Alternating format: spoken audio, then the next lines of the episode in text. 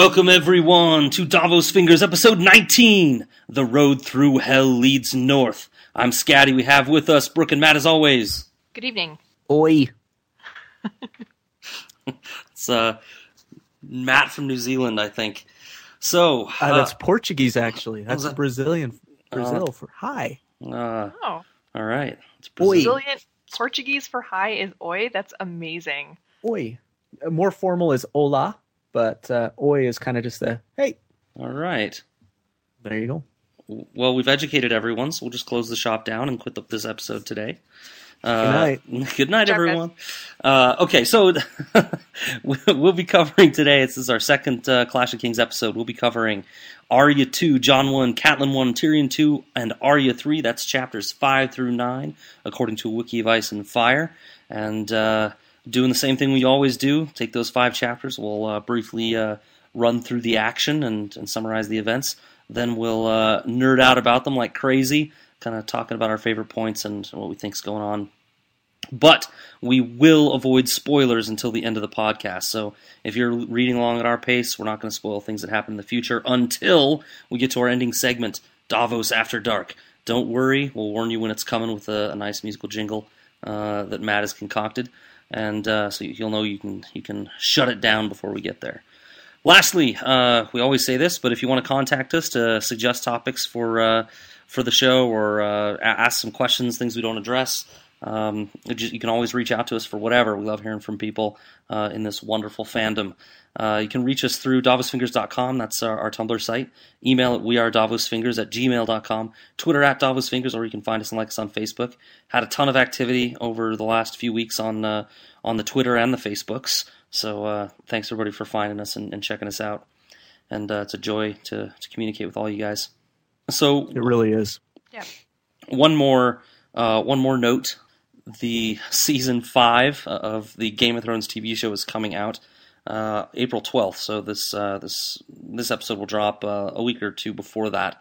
Um, we just wanted to, to get on record a little bit about the show, and um, you know, we we we kind of watch it. Matt watches it uh, pretty religiously. I, I'm a little behind, but I, I do watch it.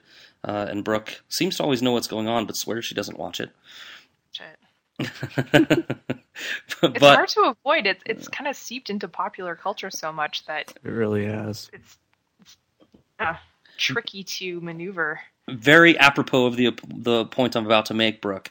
So the show heretofore has not been a huge problem. Um, they've kept mostly to the book. Ang- Angry Game of Thrones fan will disagree with me heartily, but they've made Yeah. some departures, especially kind of like as they've gone, they've made more and more departures.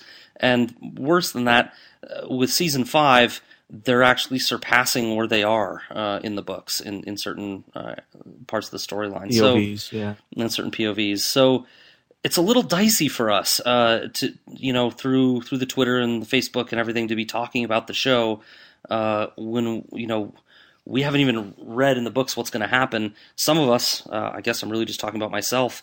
I'm going to stop watching the show. I, I want George to tell me through his pen or or, or really old computer program exactly wh- where this series is going to go and I don't want to. I, I don't want HBO to be the, the venue that I see that. So I'm not gonna. I'm not gonna watch the show, but I'd be delirious if I thought I could really avoid kind of seeing stuff. I've already seen spoilers for season five that answer things in the show or in the book that haven't happened. So Yeah. and it's frustrating. I'm like, no, I didn't want to know that yet. Um, Right. I guess the And point the the, point time- is we're not going to be dicks about it, but but don't Right. don't blatantly don't blatantly go and, and spoil things all over our, our Twitters and Facebooks if you can avoid it. And Yeah. and we do, we do like talking about the show. It's it's a wonderfully done show. I don't mean to be grabbing on it at all. Um, they, they do a great job with characterizations and everything, and we like talking about that kind of stuff. But generally, it's tough for our podcast where we are. Yeah, we might bring up occasionally offhand comments about perhaps actors that they've cast, like Kit Harington, admirable actor, good-looking fella, not who I picture as my Jon Snow, but not difficult to look at. but that doesn't change the fact that I will violently avoid spoilers about the books. like, Yeah. we'll cut faces to avoid spoilers about the books. Yeah. the problem that's with with this is, and I think the lot of, a lot of the frustration people have is here going forward, pretty much season five and onward.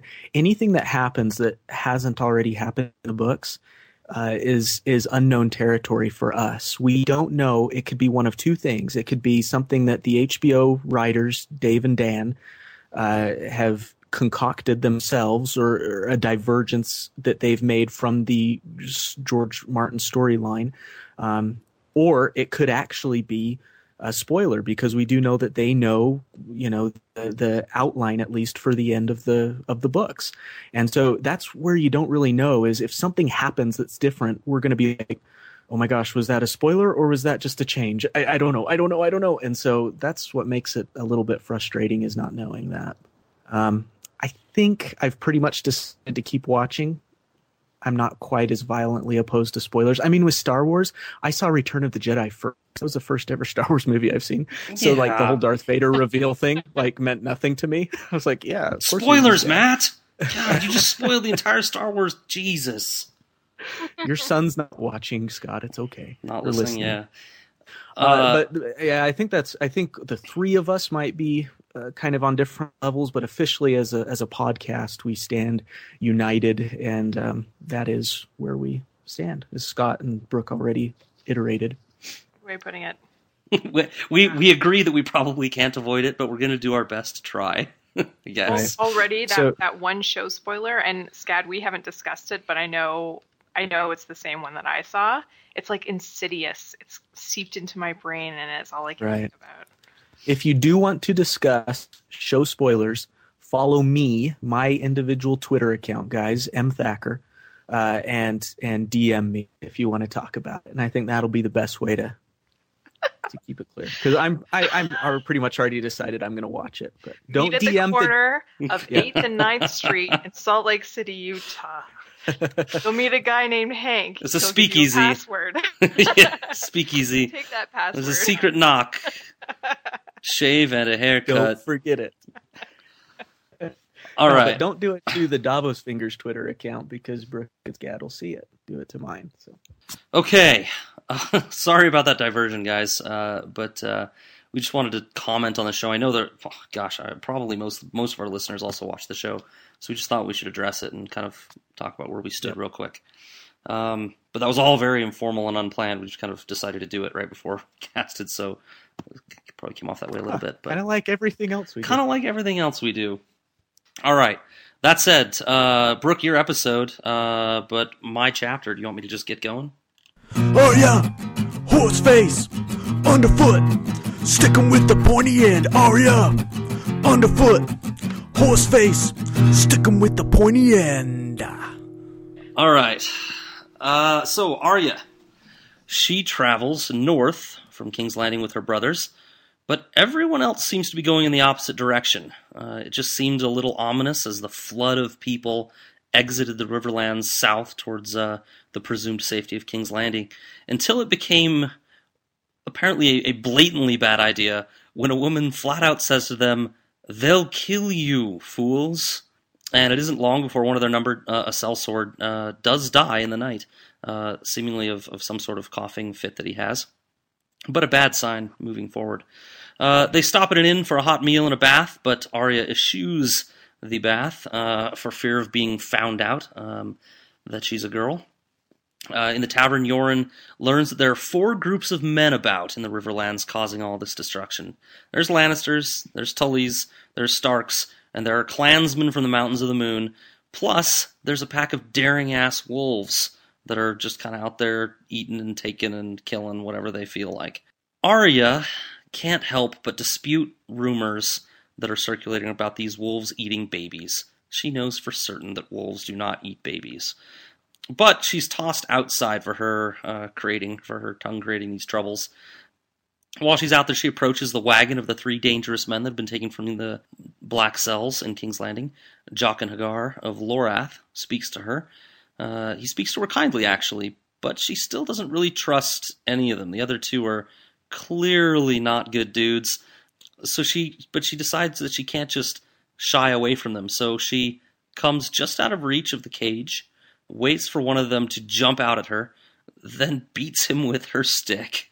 This is starting to become a theme with her, uh, using that training stick to just uh, ruin people for the day. J- uh, Gendry comes out and he chides her for messing with these dangerous men, and her response is to pick a fight with him. So they're about to spar, uh, practice fight, when a when a, a set of gold cloaks arrive, and uh, Gendry and Arya both hide. The gold cloaks demand from Yoren a boy in the name of the queen. Arya is certain it's her and admits as much to Gendry. Uh, Yoren says the boy is in the Night's Watch now, and the boy's past doesn't matter. You need to leave us alone. They're they're our brothers now. The politics of the realm don't matter. But uh, the Gold Cloaks disagree. The Queen wants this one. It's about to come to swords, and all the brothers join in at the ready. Uh, they're grabbing pitchforks and rocks and skinning knives and all manner of different weapons to uh, to join their brothers in battle against these Gold Cloaks. But it's Gendry they want. Yoren pulls a fast one though. Uh, when they are announcing that it's Gendry they want, he puts a sword to the throat of the lead Gold Cloak. They drop. He forces them to drop their weapons and gallop off. But Yoren is certain that they'll be back. None of them know why Gendry is the one that they want, but the reader does. And that's how the chapter ends. Yeah, they do. I love that there's already this sense of camaraderie among Oh, the yeah. brothers. Yeah. I- so cool. And like even Arya's like hot pie, but I hate hot pie. Yeah. I see jumping to potentially her defense. Yeah. Yeah, I wonder if spending all that time together already trekking up to the wall also serves to kind of bond these these brothers together. Yoren talks about how he could have taken a boat and everything, but you know he's been doing this for like 30 years, and I wonder if he's found out that that long walk, besides probably being a little cheaper and it gives them the opportunity to pick up more recruits along the way, also serves to have these guys spending time together and bond and and form that. Because I really liked that too. That guys were like, "I'll fight you, I'll fight you too, yeah, I'll fight." It was really cool. I Yeah. think they've also seen so much suffering because of the war on their way up that they realize that they probably have it pretty good being potentially so far removed from all this crap. Wagons full of supplies, you know, their bellies full. Yoren even spoiling them to a hot dinner and a bath. That's it's pretty sweet Yeah. in comparison to dying on the side of the road. And they're going to a place where all of this politics and warring between different factions theoretically won't matter anymore. Yeah. Yeah, if they can just get there, which we'll cover a little bit more in Arya's later chapter Yeah. too. Yeah, it was that the the the camaraderie was one of the main things I wanted to point out. It reminded me of uh, ugh, Brooke's gonna hate it. Uh, Rocky Four again. Uh, so uh, quick summary. So in the, at the end of Rocky Four, so Rocky Oh. Rocky is fighting this supremely gifted physical specimen. He's a Russian, fighting him in Russia on Christmas Day, just to set the scene. And the guy's just pounding Rocky the whole fight, right? But Rocky's so resilient, he keeps getting up, and eventually he starts winning the hearts of the of the Russian people. In a real sporting event, I don't imagine this would ever happen, but in the movie it does. And they kind of start cheering for Rocky, and they kind of get into supporting him and stuff. And at the end, my my roommate Steve, shout out, I think he listens sometimes to the show. Uh, he he calls this Rocky the polit- or Rocky the politician, and at the end he he says he he basically comments that all these people's opinions of him have been changing throughout the course of the night, and and he makes it into this big uh, overarching statement about the world. Uh, you know, maybe if you can change, then I can change. Everybody can change, right? What I was trying to say is that if I can change Я думаю, что каждый тоже изменился and сегодня. you can change, Вы можете измениться. everybody can change. And that's what happens here, right? Like they've been through just a few experiences and already they've just they've come together and changed, right? For the better. It's great. It is. Yeah, great analogy. Thank you. So were the City Watch outside of their jurisdiction? Or- The City Watch is King's Landing only. No, we're seeing a lot as, of this. as the name would imply. Yeah. Right. Yeah. Well, so we Just we a lot of this going on at the the Lannisters. Like you got Jaime leading, Yeah. you know, Lannister men to beat up Ned, and now they're sending the City Watch out of King's Landing to bring back Gendry. It's come on, guys. yeah. Well, rules the- are rules. at the end of at the end of uh, Game of Thrones, uh, when they're talking about how Renly's proclaimed himself king and everything, they talk about Joffrey wanting to mount the Gold Cloaks as an army to march down and meet meet Renly. Oh my gosh, what a terrible idea that would have been. But but yeah, they, they kind of get the sense that they can do whatever they want with these guys, and it also kind of goes back to uh, Varys' riddle, right? Where does power reside? You know, who's who's who's the sellsword going to kill? Uh, well, th- those gold cloaks are going to follow whoever they think has the power, right? And uh, Yeah. Just kind of The it's shadow on the wall, as we'll find out later. yeah, and very, very much they're out of their jurisdiction. But yeah, the Lannisters don't care, and they're going to pay these gold cloaks, so they don't care either. Yep. Also, I think it's just for lack of like a federal reserve of men. Like the same thing happened in Game of Thrones when there was looting and and and Gregor Clegane out on the uh, the Riverlands.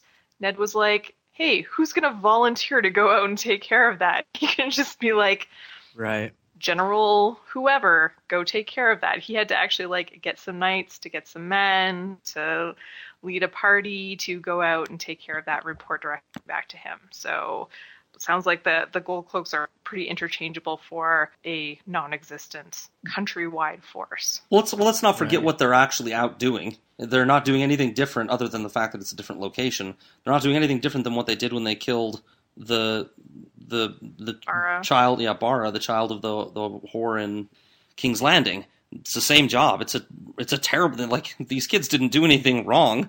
like it's it's absolutely a deplorable thing that Cersei's doing and having these children murdered. So you know, are they outside of their jurisdiction? Yes, both in place and in purpose. Like hmm. they're they're not enforcing any law. They're murdering people, kids. They're like the Gotham Police Department. Yeah, That's what they are. before you know, before uh, uh, Jim Gordon. So, yeah, until Jim Gordon comes and clean up cleans up Gotham Police Department, yeah. But it, it's it's a theme, this killing kids thing. You know, like we forget Robert. Well, I don't know if we forgot, but Robert's wanting to kill the Targ kids.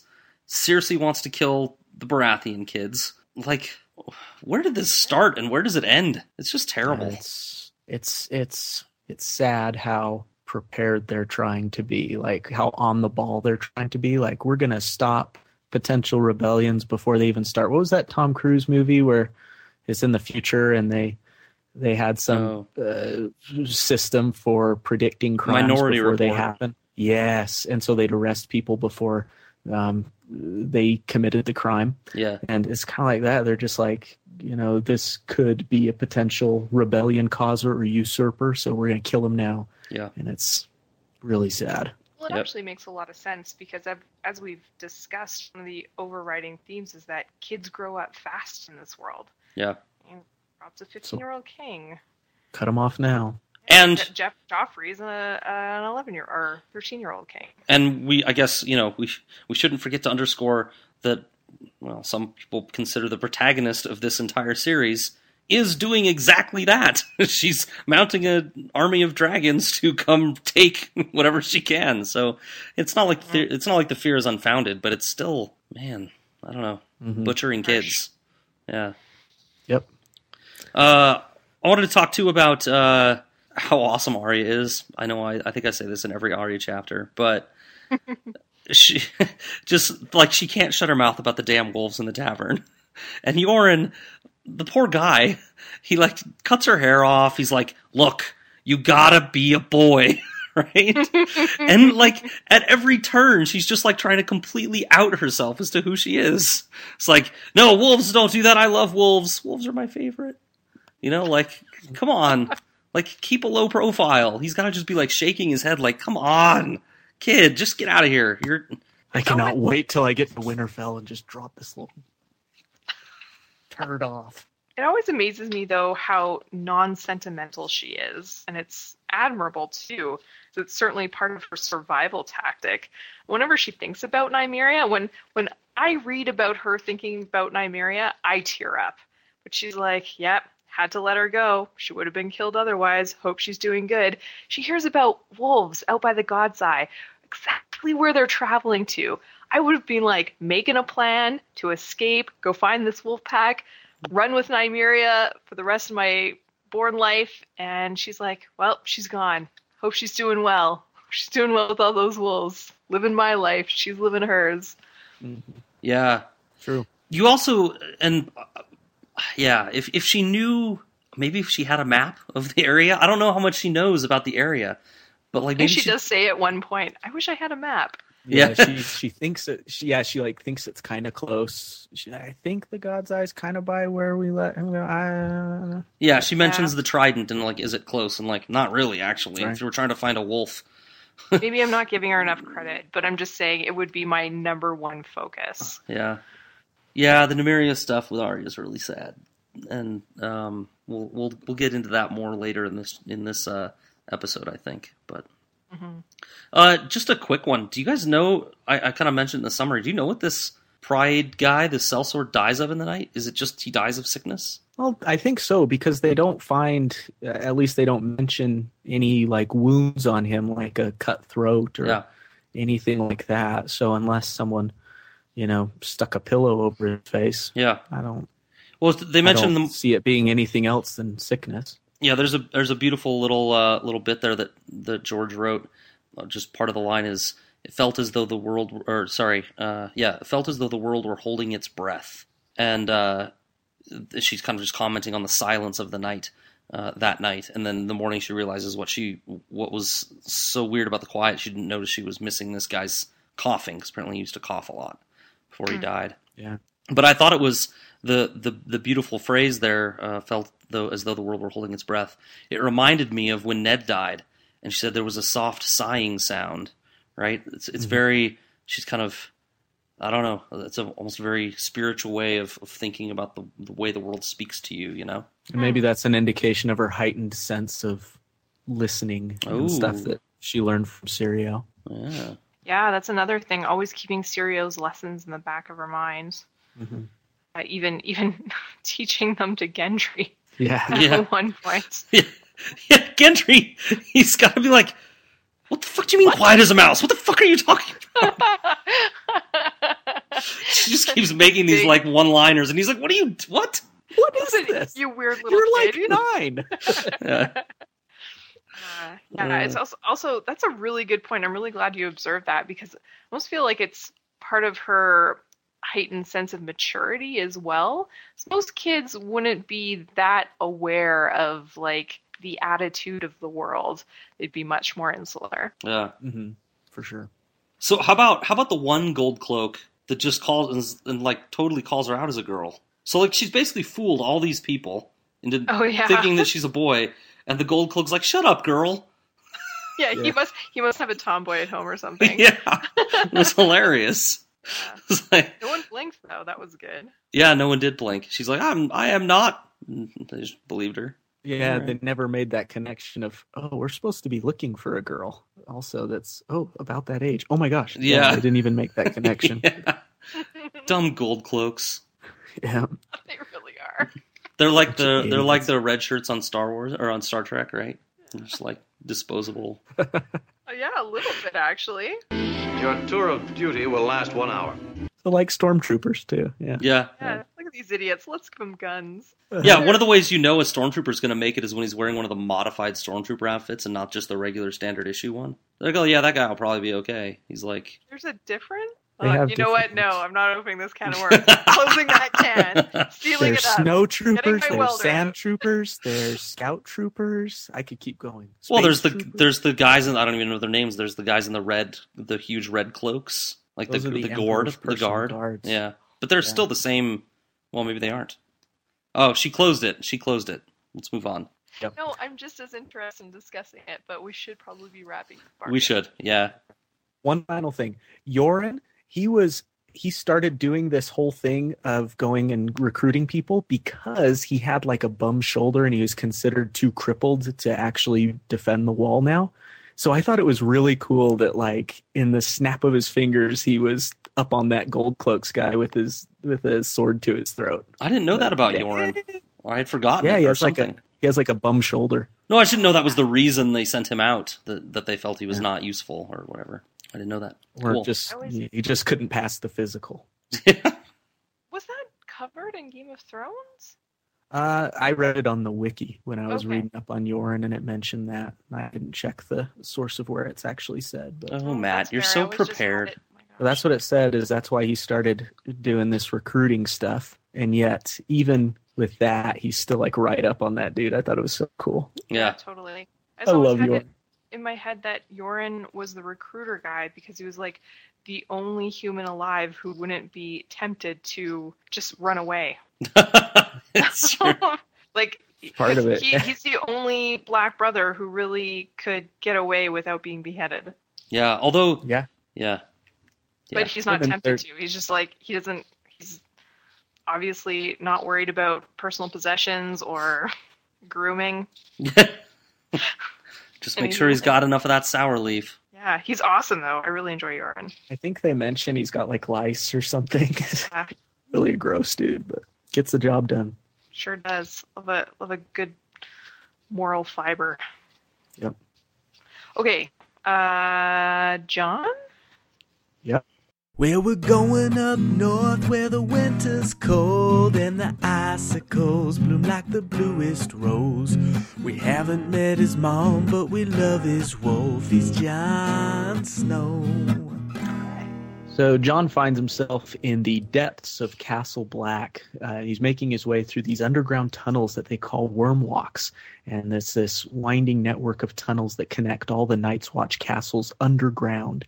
And he's going to the almost forgotten about Night's Watch library in search of the cute and cuddly Samwell Tarly. Uh, he finds Sam poring over a variety of documents from fine leather-bound books to old crumbling sc- scrolls. So it's now morning, and uh, Sam's been at it all night. And we find out that Sam's here on orders from Maester Aemon, trying to find maps and other useful information for the impending ra- ranging beyond the wall, which has Sam scared out of his skiffies, as it's been revealed that he will be going on the rain- ranging to help maintain the Raven. Uh, he'll be joined by 200 men from Castle Black, along with an additional 100 that are coming from the Shadow Tower. So 300 Night's Watch members in total will be participating in this ranging beyond the wall. So Sam, uh, he loves what he's found down in the library, hence being there all night long. He's found thousands of records uh, that address everything from locations of wildling villages to tales of old rangers fighting giants to the language of the children of the forest to even old food inventories for the Night's Watch's storehouses. And he wants desperately to have more time to go through and organize the library, certain that there's even more treasures to be found. And, uh, you know, it's interesting that while many of the Night's find their treasure in Molestown, Sam's finding it here in the library. Uh, anyways, Jon helps Sam gather up his findings, and they head up to report to Lord Commander Mormont. And on their way, they run into everyone's favorite one-armed blacksmith, Donal Noye, who has become quite a supporter of Jon. And they talk of the recently arrived news that Robb is now a king, and also of the Baratheons. So remembering that Noye was once House Baratheon's blacksmith and was quite acquainted with the three Baratheon boys and of them, I thought this was interesting and wanted to read the quote. quote. Of them, he says, Robert was the true steel. Stannis is pure iron, black and hard and strong, yes, but brittle, the way iron gets. He'll break before he bends. And Renly, that one, he's copper, bright and shiny, pretty to look at, but not worth all that much at the end of the day. So great. So, it's a great description from a blacksmith. So, continuing on to Lord Commander Mormont, they find him in his solar with uh, Thoren Smallwood, who's currently acting as First Ranger. Smallwood's arguing that he himself should be the one leading the ranging, not Mormont. But Mormont will have none out of it, and Jon and Sam are kind of just standing there watching this, like, awkward. Uh, eventually, Thoren leaves, and Mormont turns his attention to the maps that Sam's found. He complains there's not enough, but concedes to Jon's point that they'll work as far as outlining geography and locations. Mormont dismisses Sam and engages in a little small talk with Jon, talking about how they've sent envoys to all the new kings in the land, asking for recruits. He also asks how Jon's hand is doing. And when Jon brings up that Maester Aemon has set, in, set him to do some physical therapy on the hand, so another role of a maester is to be a physical therapist, Mormont suddenly becomes a storyteller, starting with, Did you know Aemon could have become king? and he then launches into this tale explaining that Aemon uh, back in his younger days, was the third son of King Maekar, who was the fourth son of his father, the previous king, King Daeron the First. And so, because Aemon was so far back in the line of succession, the third son of a fourth son, uh, and he showed a proclivity for learning, he was sent to the citadel at a young age to become a maester. And so, Mormont goes on to say that when Daeron died, so Aemon's grandfather, his second son became king because the first had died, and that second son later died without having any kids. So the crown then passed to Maekar, who was Aemon's father again. So when Maekar died, there was this great council that was convened to decide who would be the new king. Because you see, Maekar's two oldest sons had already died, each of them leaving behind one child. The first child was a young girl who was de- being described as slow of wit. Uh, the second was a baby boy, barely a year old. So the other two choices besides those two were Maekar's two youngest sons, Aemon, who we've talked about, and Aemon's younger brother, Aegon. And the crown was quietly offered to Aemon with even a promise from the High Septon that Aemon could be absolved from his vows as a maester. But Aemon refused, not wanting to rescind his vows, and the crown passed to Aegon, his little brother. And then Aemon, fearing that any folks who were dissatisfied with his younger brother's rule would seek to use him uh, to usurp the throne, uh, Aemon voluntarily took the black, and so began his watch. Um, Jon asks why Mormont went to all this length to tell him this story, and Mormont explains that Jon and Aemon have something in common a king for a brother. Mormont then says, and I quote, They will garb your brother Robb in silks, satins, and velvets of a hundred different colors, while you live and die in black ringmail. He will wed some beautiful princess and father sons on her. You'll have no wife, nor will you ever hold a child of your own blood in your arms. Robb will rule, you will serve. Men will call you a crow, him they'll call your grace. Singers will praise every little thing he does, while your greatest deeds all go unsung. Tell me that none of this troubles you, Jon, and I'll name you a liar, and I know I have the truth of it. And then asked, you know, what he'll do about that with that knowledge. Jon admits he'll be troubled, but he will keep his vows. Ooh, That's the end of the chapter. Whew. ooh, it's a harsh, mouthful. man. Yeah. Ooh.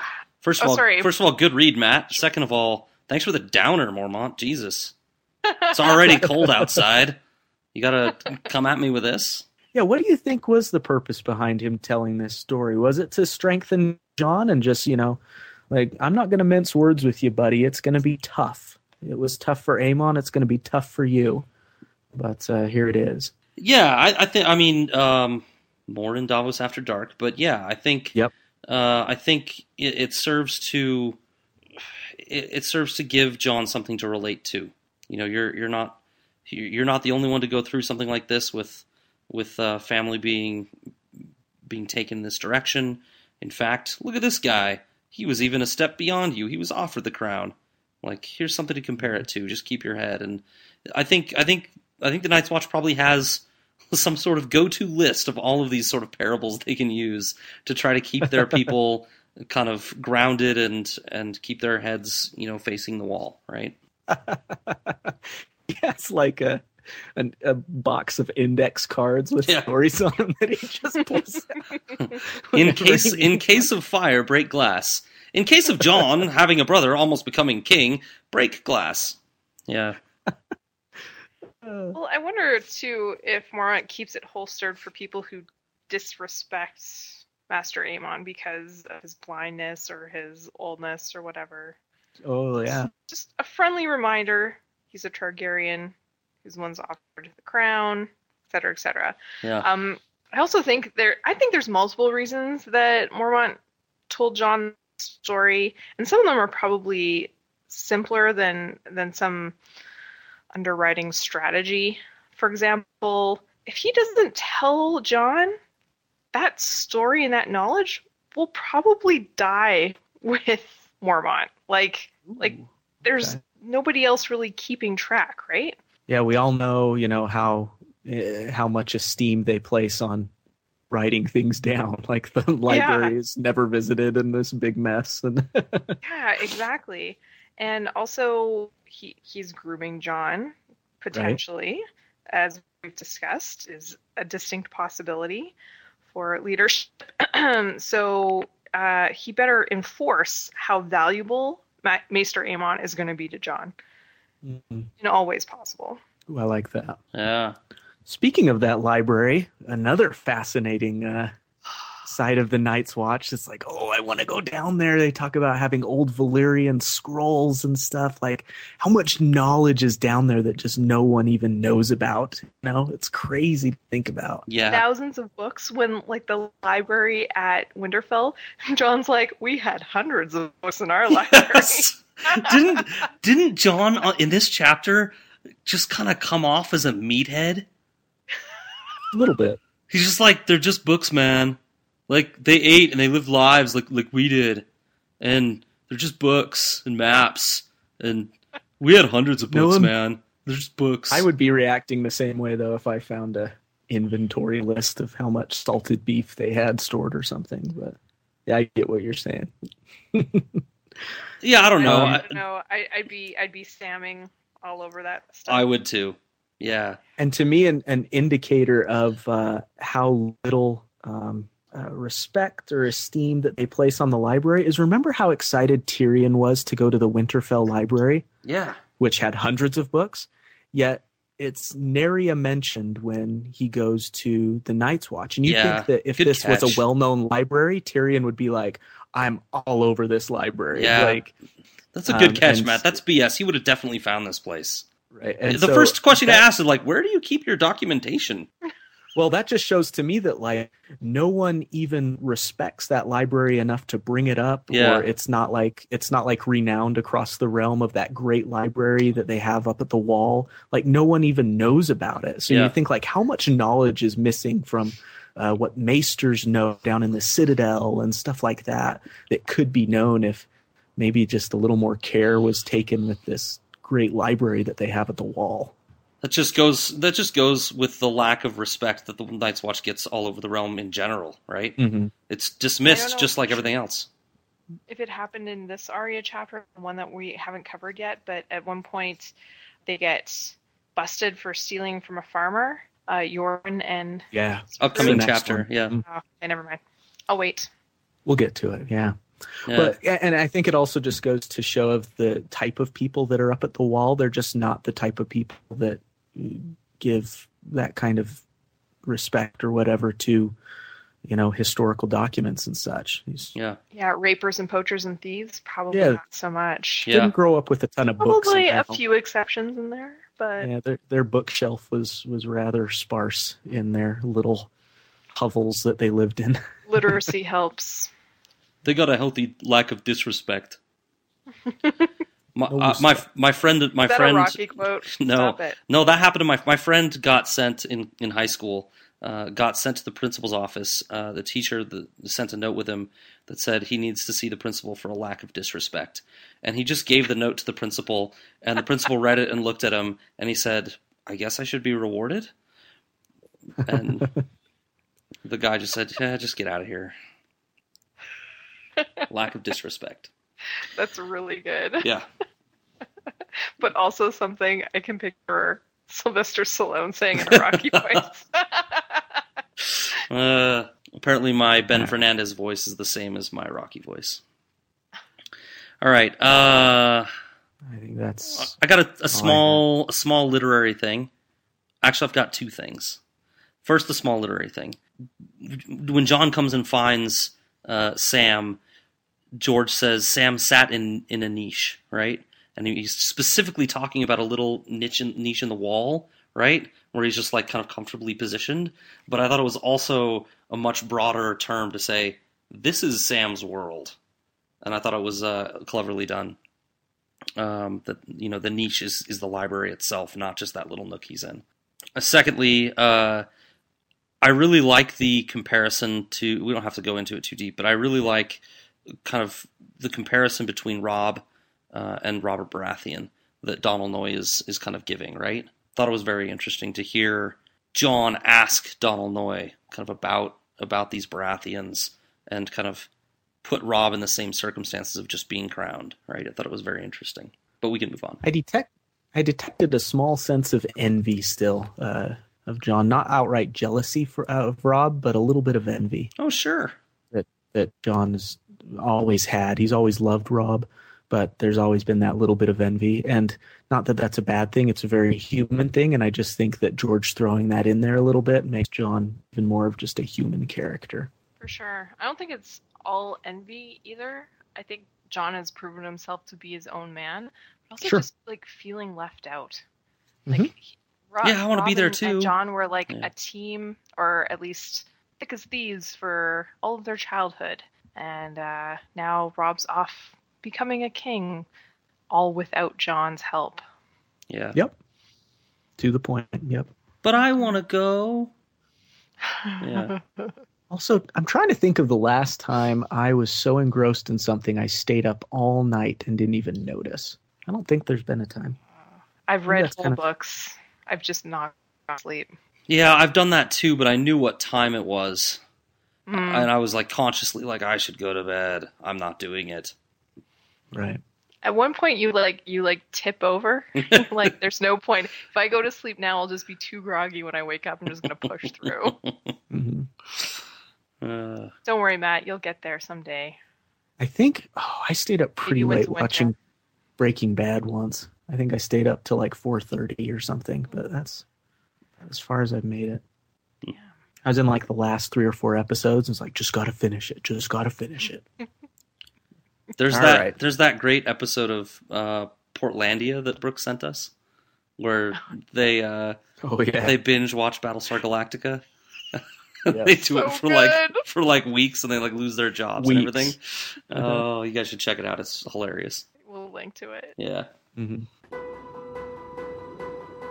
So good. How is it so good? What time is it? It's like daylight already. How did that even happen? We just stayed up all night. Do you want to watch more? My vacation day starts now. So uh, I think it's time to move on to Callan.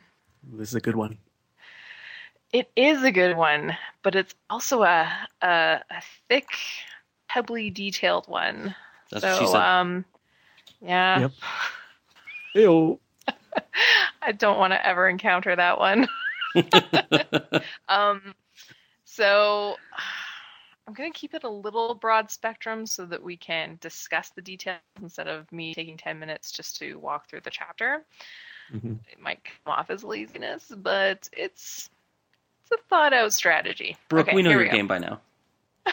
yeah, you do. Words will cut you like Valyrian steel through a hand. Can't love Jon Snow, and she's sure to let you know where she stands. A devoted mother who married the brother of a dead fiance. She's vengeful and hateful, loving and faithful. She's Catelyn, Catelyn Stark.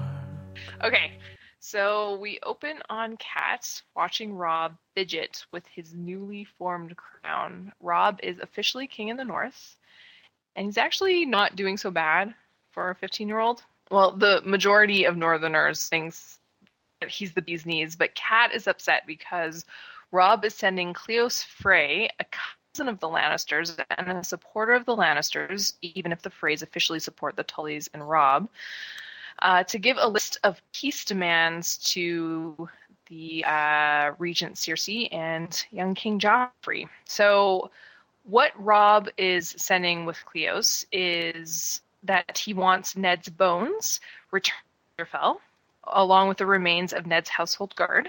Which, side note, good luck finding those bones. Like, I imagine if they actually did follow through on these demands, they just send some random corpses. Like, long gone.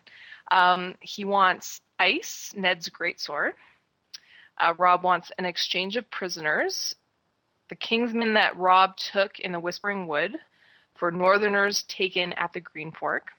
He wants Joffrey to renounce dominion over the north, all the way down to the Golden Tooth and the mountains just before the Eyrie, which Sakosumapas, or however you say it, Susmapas. Thank you. It's it's a lot of land. It's it's quite a big chunk of Westeros if you if you do take a look at your map. So all of the north, starting at the Golden Tooth, which is below Riverrun and below um, uh, the Trident.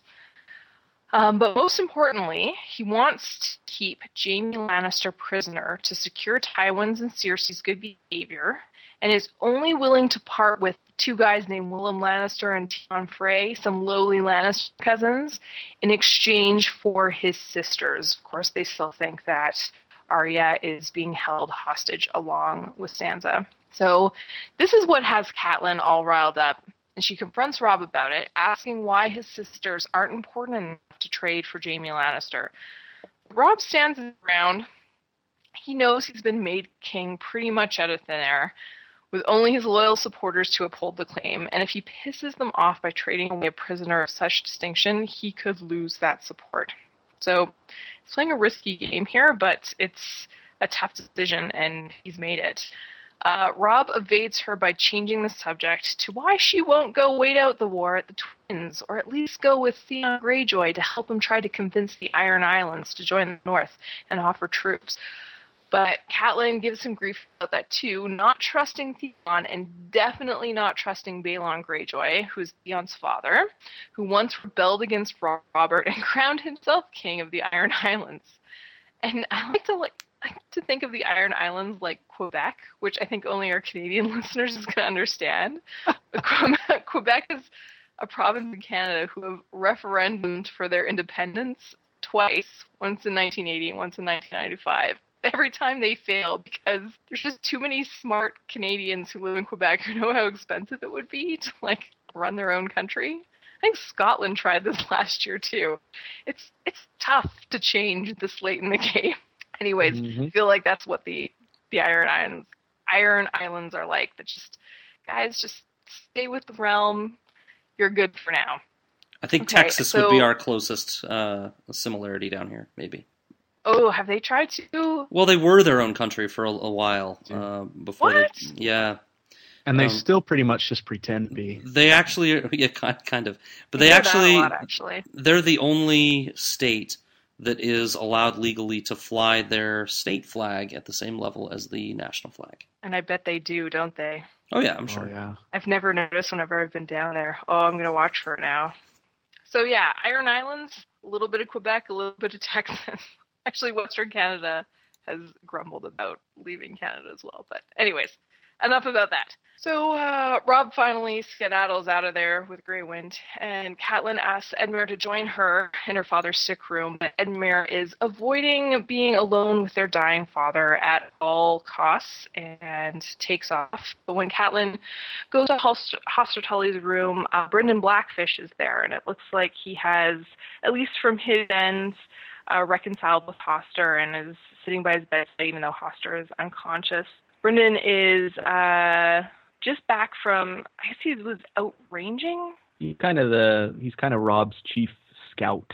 Yes, out scouting, and uh, he has a lot of things to report back. Big problem here. Well, after Robb and his army took Riverrun, he let Edmure send all of his bannermen back to their own lands and holdings to uh, defend them, but in Blackfish, who's been out scouting, reports back that this was a bad plan. Brennan reports back that all of these bannermen have um, pretty much just failed in defending their own lands, and they would have been better if they'd stayed as a united force and uh, focused on uh, fighting Tywin's own army. So basically, Tywin wants them to attack them attack him at Burnhall so that he has the upper hand. But Catelyn and Brynden sort of start, I guess they're going behind Robb's back and start strategizing a way to at least take advantage of King Renly's forces, King Renly, because they're going to have to order him up for this, um, so that uh, they can send Renly against Lord Tywin. Tywin will be forced to leave Harrenhal. Uh, then Robb won't be faced with actually running to Tywin's, I don't know, big setup to fight on Tywin's own terms. Is that a good Right. way of putting it? Like this is like very complicated.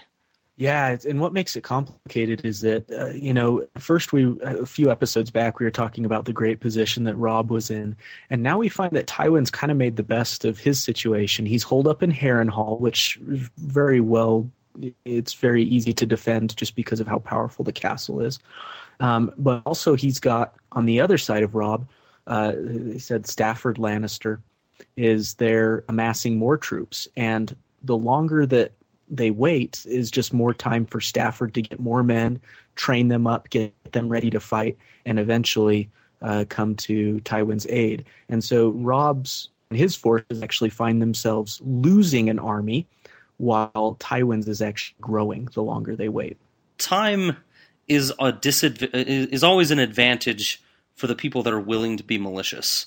And what's happened is time is allowed for Tywin to just go burn shit and and kill people uh, and and distract all the Tully people, right? And so And kind Uh, of regroup too. and regroup. Yeah, and so it's yeah when you're when you're willing to be malicious like this, you can just turn the tables because yeah, good guys are going to try to defend people, and you're just willing to just destroy the world.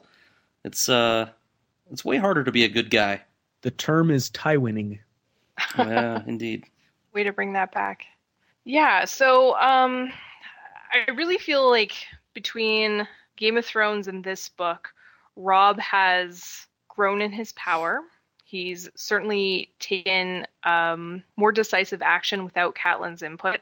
Catelyn has also become a little bit neurotic, I guess. Like several times, Gurm has resorted to italic font just to give us what's going on in Catelyn's head, and it's most regrets and miss Ned, Yeah, Yeah. which, yeah, which um, in Game of Thrones, she's actually pretty stoic about it all. She was like, "Yeah, my husband has been beheaded, my family is in shambles, my home is at risk, but Robb needs me. I'm going to be strong. I'm here for him." She's kind of losing that edge a little now in in the new book. she's also I wonder if that's also because of being stagnant for so long, you know, like they've just kind of been sitting around. And I wonder if that's part of it too, is that's allowing those, her not being as busy has allowed those thoughts Yeah. to creep back in. And she's had time to think. Sorry, Scad, what were you going to say? Well, uh, I- I'm gonna go. I'm gonna jump on the back of what you're saying. She's had time to think. Um, I, I was I was gonna say first. So you don't get a lot of this introspection from other characters. This look at the past. You know, should I regret that that kind of thing? It's kind of interesting that he gives us that with Cat because everybody goes through those thoughts with like, oh yeah, geez, I wish I'd have done it this way. You know, but you don't get that from the other POVs. It's interesting that he lets us see that in Cat and not the others.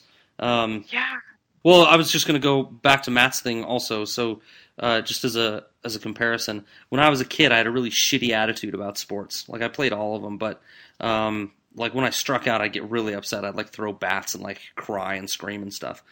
And in base, so I couldn't play baseball because there's too much time to reflect on what you've done. But I was great in soccer because every time I made a mistake, I knew I was letting the team down if I like dwelled on it, right? So I had to like get up and get back immediately into the action. I couldn't I couldn't get upset. I couldn't afford to. But with baseball, no way. You get to sit around till you're next at bat for three innings. Jeez. Same thing. Cat stewing. Yep. Yeah, I think that's a really good point. Yeah, baseball is a lot. Time, time is not on their side. Yeah. And not just cat too. he mentions the Northern Lords are getting restless, right? They want they want All blood. They want yeah. action. Like All just of sitting Robb's around. forces. Robb's Yep. situation hasn't changed that much, really, other than just people are like, so what now? What's going to And the on? longer they wait, the worse it's going to get. The more the Riverlands are going to burn, Yep. the the more time Tywin has to recoup his forces and and train them at Lannisport under uh, Stafford Lannister. Yeah. Like time is not on this guy's side right now, and it is kind of on Tywin's side. He finds himself in a very, uh, we could say, a comfortable situation. Oh man, do you guys want another comparison, or should we move on? Sure, go for it. This is going to be the most vague comparison ever. So, in The Girl Who Would Be King, the two main characters, Bonnie and Lola, are fighting each other, and Lola is completely willing to just grab innocent people from the streets, fly them straight into the sky, and drop them. uh, in uh, just in, in groups, right? And so and throw them hundreds of miles in either direction. Uh, so the antagonist is throwing innocent people hundreds of miles in either direction. The good character has to go and catch them. It's the same thing as the Riverlands burning. They don't care if they just set a fire and walk away. It takes tons of time to put that fire out and to take care of all the people. The good guys have an uphill battle, and time. It's just the time is just killing them. Yeah. Tywin sitting at Harrenhal singing "Time is on my side." Time is on my side. Yes, it is. Indeed. Rolling Stones. Mm. I'm glad that we have the Arya chapters as sort of a foil to all this because I don't think we really understand, ugh, I guess, the greater impact that all this warring is having Absolutely. without Yeah. it. We told well, I would totally forget about it at least. Absolutely. It's something that is glossed over a lot in these types of situations, and not just in the world of Gurm, but in any work of fiction or fantasy with, that has wars and stuff. Is oftentimes you gloss over what's happening to the small folk or the just the regular civilians that are caught in the middle of all this. Yeah, that's going to be a major Gurm does a point in the Arya chapter. Very good job. Yeah, Gurm does a very good job of letting us know just what's happening to these poor people that are have nothing to do with this and yet are forced to be victims of the Game of Thrones. Yep. You said the name of the book. Oh my gosh. Uh, change of subject, but huge mistake sending Theon to treat with Balon Greyjoy. Uh, That is just it? sounds like a big mistake to me. Yeah, Theon is uh, theoretically, we haven't met Balon yet, but theoretically, Theon would be Balon's main incentive for joining with Robb. Because Robb could say, Hey, I've got your kid here. If you don't come and fight for me, I can take his head off or something, you know?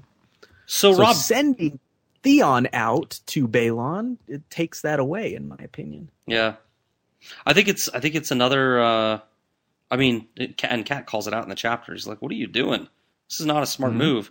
I think it again speaks to the time. Like he's got to. He feels like he's got to do something, right? Well, send, And- and he does trust- advice. and he does- Send does trust or Theon. something. Yeah, Yeah, he does. Send another guy. Send Jason Mallister. I love that guy. yeah. Send him. Theon has given us no reason to distrust him at this point. I think. I guess what he you're. seems like a very staunch, stalwart supporter of of Robb, and I, I'm not saying that Theon would do a bad job. I'm just saying saying Robb is Balon will taking his take him. his best bargaining chip Yeah. and saying, "Here, Balon, take your son back." Yeah. And instead of saying, "Hey, I've got your son here. If you don't help me, I can take drastic measures." Yeah, I don't know. I, I I'm kind of taking Robb's side on this one. I'd say uh, a gesture of goodwill, giving back the hostage would you know like That's a big attract, gesture, though. You attract bees with honey, sort of thing. Uh, He should do the same thing with he Jaime.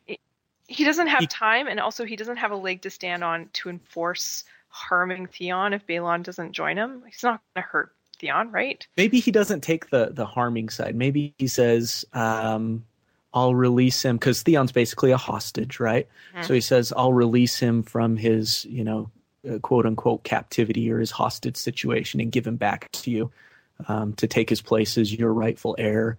If you join with me, or something like that, he could go about it more peaceably than saying, "I'm going to take his head off." Because I don't know if Robb could follow through with that. How how about how about the the peace terms? We haven't really talked at all about that other than the summary.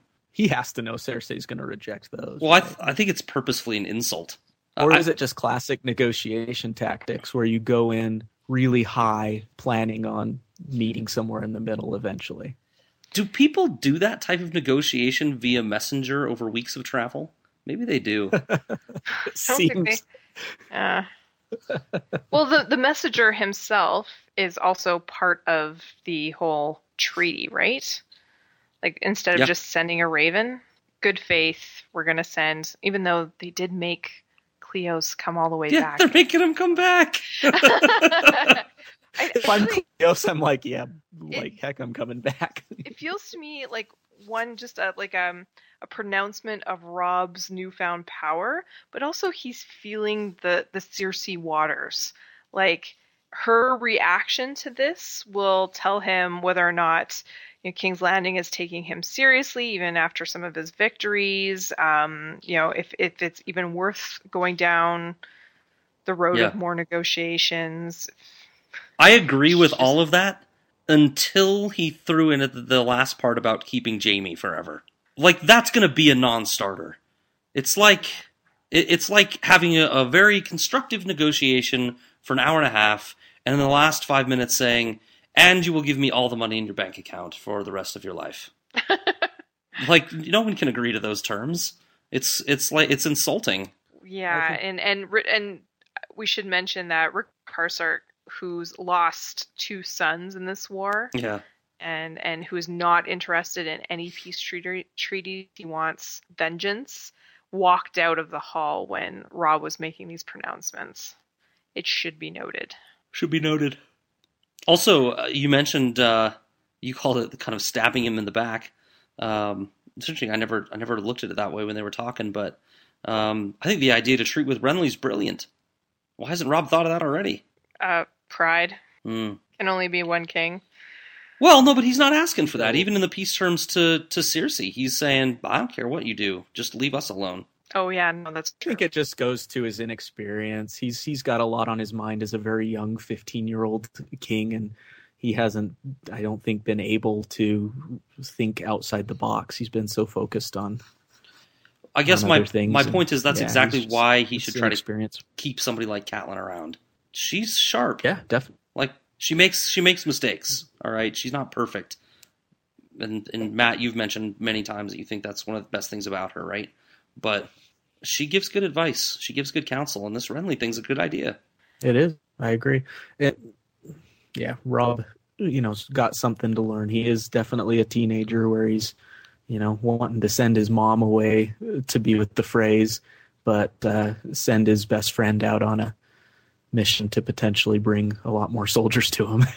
it's classic teenager stuff. yeah yeah, he's feeling a little more comfortable in his seat too. Like Yeah, yeah. when uh when Catelyn is arguing about oh, what was she arguing about?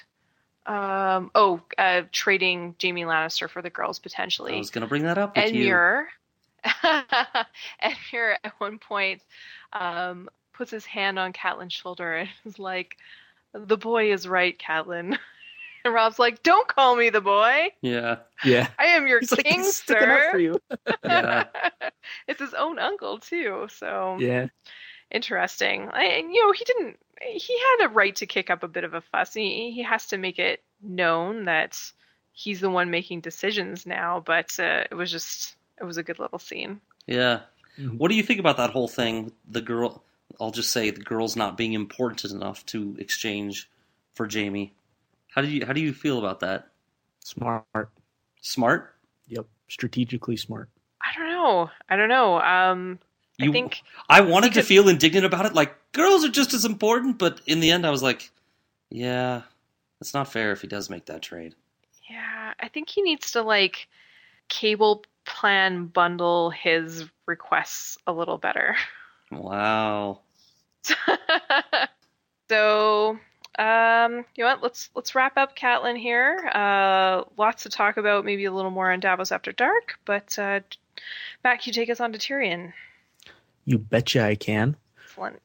Cripples and bastards and broken things, but the power of the mind can give you wings. Drinking and japing and yeah, ladies. Tyrion Lannister or imp if you please. So Tyrion's having some din din with everyone's new favorite lord, Janos Slint, former commander of the City Watch and new member of the Small Council. As he pours him cup after cup of wine, which Janos gladly accepts, Tyrion begins to disguise interrogation as small talk. He first asks Slint about his proposed list of successors as commander of the City Watch, and Tyrion says he's he's considering one. Do you guys say Jacelyn or Jacqueline Bywater? Jack, I've always said Jacqueline. I, I think I say Jaslyn. That can't be right. Ooh, yeah. I'm gonna go with Jacqueline because that's just first what came to mind. Uh, who a knight whose name wasn't on Slint's list.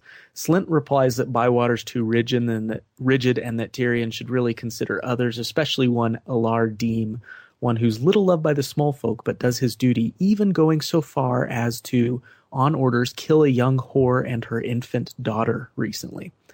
Tyrion asked on whose orders that occurred, and Slint politely and slyly refused to tell him. The conversation then turned to Eddard Stark's execution. Remember, Slint was up there and even held up Eddard's severed head after it was removed by Ilyn Payne. And Slint laughs, saying that even Varys was surprised when that happened.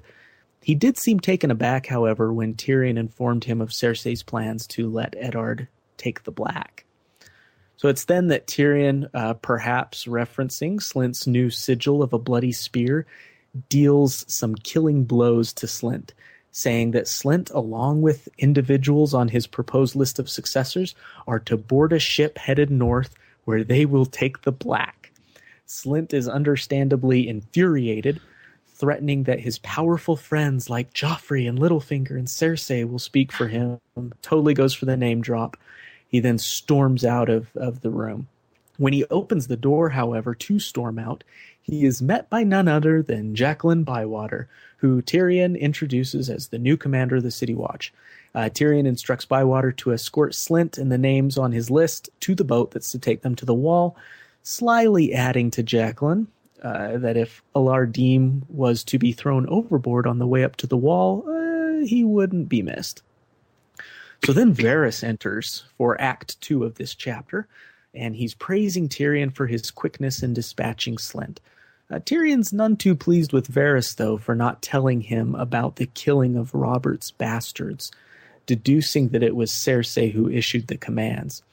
Uh, Varys doesn't disagree with that and replies that he was able to save one of the bastards, an older boy, Gendry, but had no idea that the infant would be killed, uh, thinking that the infant wouldn't have been a threat.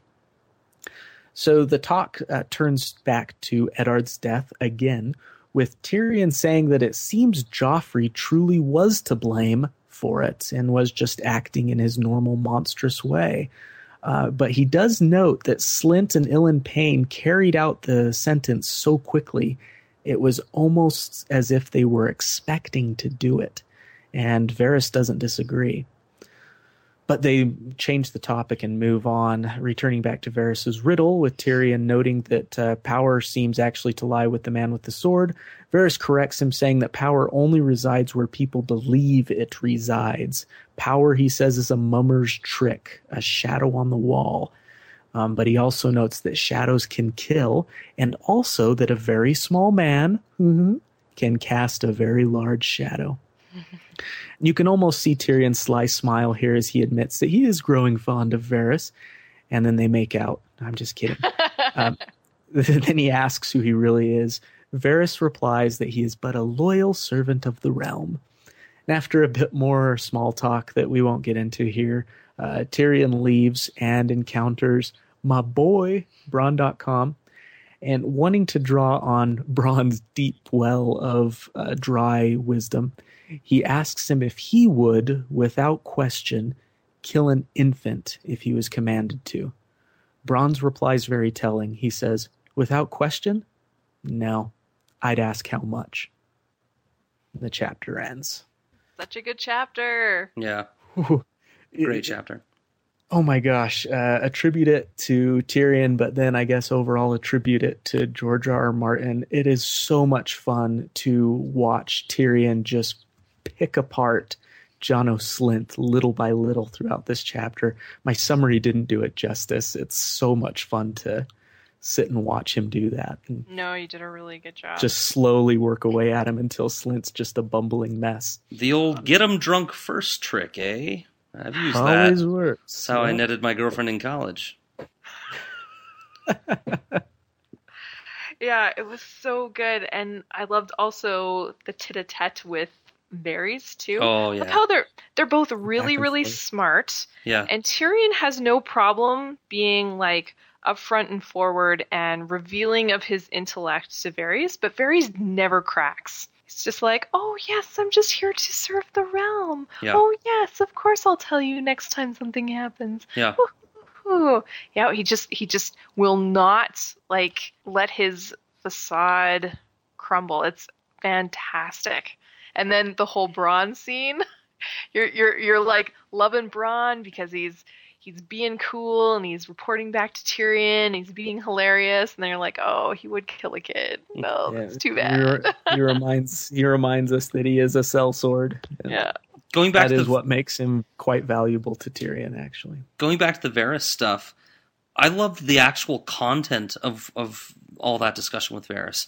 What they're actually doing is making a bunch of judgments before it even gets to the king, and it reminded me Tyrion's very quick, very seemingly just decisions. It reminded me of the day Ned sat the throne, and I was like, yeah, he is here to do justice. Look at him go. Like he's not overdoing it. He's kind of punishing where he needs to, and you know, I, I I loved seeing Tyrion's mind just kind of dole dole out these judgments very quickly, rapid fire. Right, we got shit to do. Yeah. Yeah, he's being a that's what- great hand. Yeah. That's one thing I wanted to bring up is so far doing the job of the hand, Tyrion's rocking at it.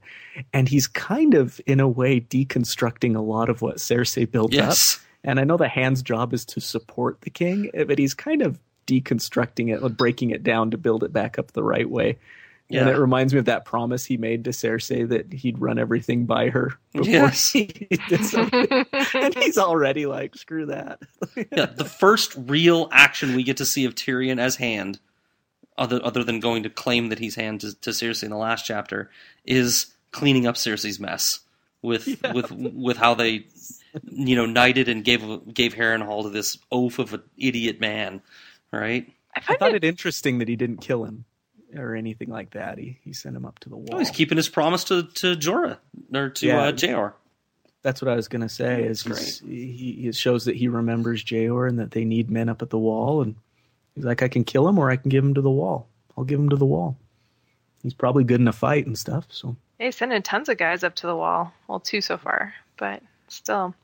Um, I find it interesting though. Like, so when Tyrion is interrogating Janos about his actions on the day of Ned's ex- execution, it's almost like he was expecting Janos to not heed the king, right? Like he expects someone in that position Yeah, to not take Joffrey seriously Mm-hmm. to avoid disasters like killing Ned in front of the crowd. he might have been baiting him, like saying the king's thirteen, hoping that he would say, "Yeah, but the queen told me to do it too," or Yeah, oh, something.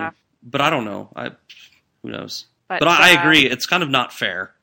It's like we live in a society where the king says you do it or get your head chopped off. What do you want me to do? Like I have to do what the king says. It's kind of not very fair. Yeah, I guess Janos was just never smart enough to realize that he doesn't need to do what the king says when he commands the gold cloaks. Yeah. But- That's that uh, illusion of power thing. Um, what what what is he actually being sent away for? Uh, great question. I think, uh, well, at the end, uh, Tyrion tells Bronn, I, I took out a commander of the Gold Cloaks that Littlefinger put in and and then gave the position to someone Varys recommended. I'm Was it I'm just to to replace a man in that position of power?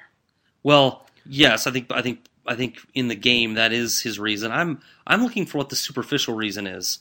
Did Janos break a law? Because because I think uh, I'm I'm cheering Tyrion for doing this to Janos, but at the same time, two chapters ago, I'm yelling at Cersei for going and executing her own justice with the Gold Cloaks and finding Gendry, when really it's the same thing. And I'm cheering Tyrion and, and uh, you know hating on Cersei for it. I don't I think, think, here's what I think, and I'm, I got to be careful with the way I say this. I think Tyrion is banking on Janos's kind of hesitancies and wariness of where Tyrion's going with his questioning as an admission of guilt. Does that make sense? Um, because what Tyrion, I think, is trying to get at is did was this execution of Ned premeditated or was it really just Joffrey? Uh, and he takes Janos's kind of iffy responses to that question as an admission of guilt. And then when Janos doesn't put up too much of a protestation because Janos never like proclaims any sort of innocence or anything. All he really says is, if I remember correctly, is he just starts name dropping, right? Well, so and so will speak for so and so will speak. He doesn't ever say, "But I didn't do anything wrong, Tyrion. I didn't do anything wrong." He never says that. He says, uh, "Well, so my friends will stick up for me." And I think Tyrion's kind of taking that in his admission of guilt. So Does you're saying he's actually being sent to the wall for the murder of Ed Stark? That's Yes. Okay. All right. I think that's what Tyrion wants out of it, and he's taking it that Janos didn't uh, try to explain himself away or anything as an admission of guilt. It's a good question, and it's like, yeah, why? What is going on here? Yeah, you kind of just get caught up in Tyrion's awesome little Tyrion web is. there. Yeah. Yeah, how cleverly he handles that. All that you. That's a great question. What was the the superficial reason? Also, great meal description. I, I think it's Mhm. awesome that first thing Tyrion did in the hand and the position of the hand of the king is the same thing that I would do. Get the best cook around. yep.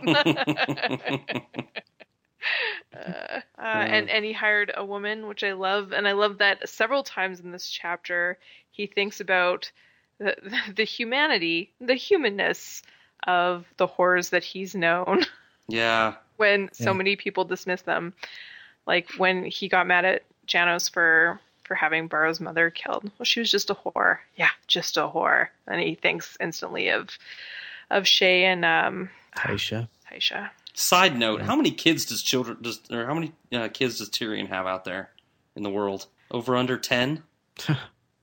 Who knows? I think he'd know about them. You think? All right, Yeah. Well, it's a pure speculation question, and one one I mostly meant in jest. Huh. But Um yeah, so all agreed, great chapter.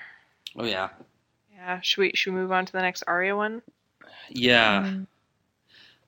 Oh, she Uh, had and something yeah. else, Matt. Well, I know that we're pressed for time. I, I wanted to bring up why Varys would save Gendry in the first place, but I don't know that we know enough to do anything more than just speculate. But it is interesting that Varys um, is kind of undermining Cersei a little bit and trying to get these bastards out before they can be killed. At least Gendry. And I don't know if there's a specific reason or what. Yeah, confirmation that it was Varys. You mentioned in one of our previous episodes that because I was like, who did that? And you're like, it was Varys. it actually gets mentioned. Yeah. Yeah, good good question.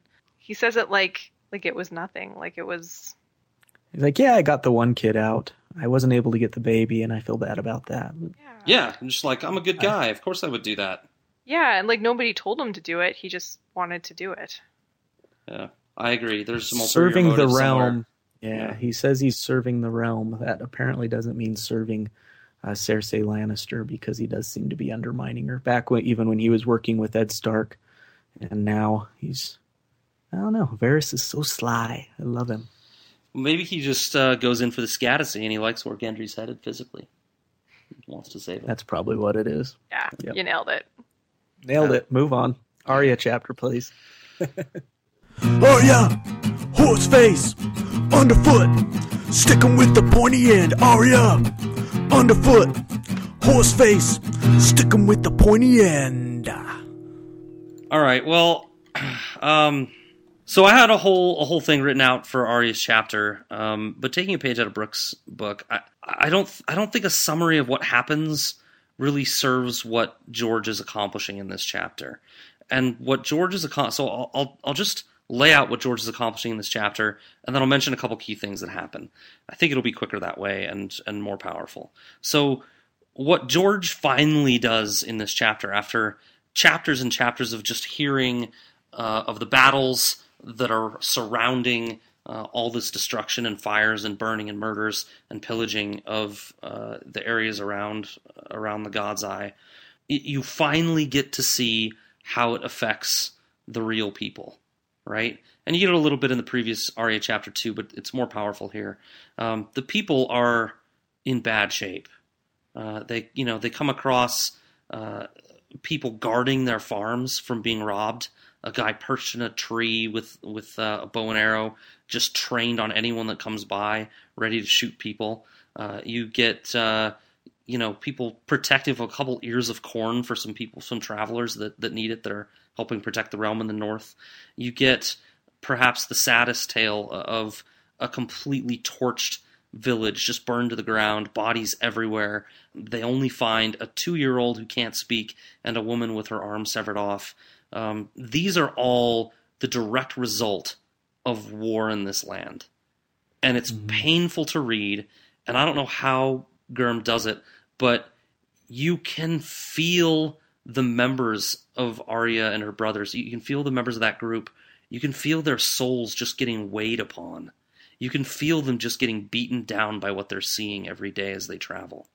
And uh, it's it's a it's it's really a brilliant chapter. The first time I read it, I I was just like, what's going on in this chapter? Nothing's really happening. And the second time I read it, because you know I have to talk about it in this show here that we're doing, um, I was like, well, you know, what am I going to say? And then I, I I read I reread it, and it's very powerful. It's very moving if you read it from that perspective. So I would recommend taking another look at it, uh, like I did, uh, and just kind of looking at it from the the commoner perspective and really how it's affecting this land, because that's the power of this chapter. Very different than the cleverness and the fun of the Tyrion chapter before, but no less powerful. There is uh, there is one bit uh, that I want to talk specifically about at the very end. Arya gets up late at night to go on a piss adventure, uh, which is my word of the day. Word of the day! Yeah. Uh, like misadventure, a piss adventure is when you get up to go pee in the night and bad things occur. Like you pee in the drawer instead of a toilet. I've ne- I don't know why I thought of that. It just came to my head. Did I tell you that story? Oh, never mind. so, so she goes uh, to the woods to take a piss. Uh, she has to do it away from everyone else. A wolf emerges, not just one, but many, many eyes of wolves, a whole pack, uh, and she can kind of sense them around her. One of them sneaks out, kind of sniffs at her, looks at her, and then the whole pack leaves. Uh, Arya thinks of Nymeria and is sad. She goes to seek comfort from Yoren, but he offers very little. She can't sleep and lays awake to the sound of wolves in the wood and the screams on the wind. And that's how the chapter ends. So, um, Oh, wolves! wolves. Oh my gosh. So I don't know, guys, if that chapter summary was effective or not. If there's something specific that I didn't call out that you want to talk about, please jump in. No, I loved I loved the way you did it. You did it very well. I thought of John Hammond in Jurassic Park saying, "People are dying." People are dying. Nice. Very nice. Um, this I is thought it was yeah, it was good. This is a point that somebody brought up for Davos After Dark, but I think it applies here, and it's if everybody that uh, Arya is traveling with knew that she was a girl, do you think that would change this protectiveness, this camaraderie, this this I don't know, black brother feeling of unification that they have? Like you're a girl, it's different now. Yeah. Do you think that they would say, "Hmm, I don't know. Yeah, because Yoren's initial idea for doing it was to get her out of King's Landing safely without people knowing that she's Arya Stark. So now, after they've spent all this time bonding together and walking, and kind of that danger is sort of past, um, could he reveal the secret? Mm-hmm. Yeah, it's I, I get what you're saying. It's like, oh, we're all in this together. We're we're going towards this same goal, and then you find out, oh, the goal the whole time was to save this chick. I didn't I didn't know that, and that isn't really Yoren's only goal. But but I could see how people might perceive it that way. Is that what you're getting at? Oh, I was just wondering if she Would they be treat her safe. differently? Yeah. Oh, oh. different. And I, I kind of think that if they found out that they had a Stark girl, like um, a daughter of the executed Hand of the King, it would actually give them more of a a feeling of purpose, and they'd probably rally around getting her safely to Winterfell, and uh, there'd probably be less complaining. That's that's giving them maybe more credit, credit. than I would give these guys. Yeah. I I think that maybe some of them have they're going to the wall and they're sticking together more because they're resigned to that fact that they have nothing better to do or they have nothing better for them. They can sit in jail or live out on the streets or they can go to the wall. Here now they have the chance that maybe if they know that this is Arya Stark, maybe one or two of them can be like, "Hey, if we nab this girl in the middle of the night and we can hold her ransom and maybe we can get some cash out of her or something like that. Good point. They they might suddenly see a light at the end of the tunnel for them that's not the wall. I think it's more like uh, harkening back to my Rocky thing. Uh, they see in each other kindred spirits, kind of like Matt was saying. They're uh, n- nothing. You know, they're kind of unified by the fact that they have nothing else going for them, and then they find out they're traveling with the son of a king and the son of a hand, or the daughter of a hand, and they're like, "What the hell, man? These guys aren't like us." And the unification kind of goes down, kind of like if uh, you know, like Rocky winning the the people, they're like, oh, this guy isn't like us at all. We we're not going to follow him at all, right? They're, they're like, this Arya, really? This is what it's about? I I don't care about her. I I care about these guys that are like me. But I don't know. I, I don't know if her, Yeah. she would be unsafe. I don't know. Yeah, Very astute, both of you. I like the idea though of them rallying behind her and being like, "Yeah, let's get this girl home. She suffered enough. Let's let's get her back where she belongs." She hasn't suffered any more than any of them. Um, but I don't know. well, I, you're well, right. I just don't know because their they, full they stories, all but in the previous Arya chapter, they all came to the defense of somebody. Yeah, They didn't even know who it was out of their group. A boy. It could have been any of the orphan boys. Yeah. yeah. And they're like, So well, yeah, we'll fight. yeah, but but Yep. you're right. It's because they all have. They're all black brothers now. They all have a common non-purpose purpose. So I did want to bring up uh, just Sakensus Mapas again. Uh, the map at the beginning of your books called the South. I think we've talked a little bit about the God's Eye before, but just to trace their journey real quick, by far the fastest way to get from King's Landing up to the wall is the King's Road. It's nice and paved and wide, and you don't have to stop for an ox cart that you meet along the way. Um, you know, you can get there fastest because of the gold cloaks following them and potentially maybe because of all the violence in the Riverlands, they're taking a much more circuitous, much longer, much more difficult path. And what they're basically doing is when they get to the God's Eye, they've kind of turned left before they got there, and they're going to turn left a little bit more and go around the other side of the God's Eye away from the King's Road. And it's really Yeah. gonna it's gonna cost them a lot of time to do this. A lot of time. I mean, we're talking about weeks, if not months, of additional time to do this. And Yoren's like, "Yeah, you're just gonna live at the wall for the rest of your lives, anyways. So, yeah, what's a few more weeks or months?" Yeah, Doesn't he actually say that? yeah, basically, yeah. Uh, and he, he also laments not taking a ship, Yeah. which which Oh, underscores I could have taken the ship. which underscores a little bit of the point you guys said before about well, that's part of it is getting this group of guys and being on the road for three months while they go north. Well, a ship wouldn't Road really do that. Yeah, road trip. yeah, makes me love Yoren more. How he really regrets losing anybody on the road up there. In 30 years, he's done his best to lose as few as possible. One every ten years on Yeah. average. I mean, he had to take out one of them, but Yep. that's the way it goes. Yeah. Yeah, I really love that he is he is truly a dedicated member of the Night's Watch. Yeah, like, very. up, up there with Donal Noye and and uh, Jeor Mormont. Yeah, totally. Yep. I wonder what his backstory was. I'd love to hear, you know, what brought Yoren to the wall and yeah. Calling George Martin. Calling George Martin. We have another side story for you to write. Yeah, so funny story. After he you're done with the like two it when you call it call him in his personal home.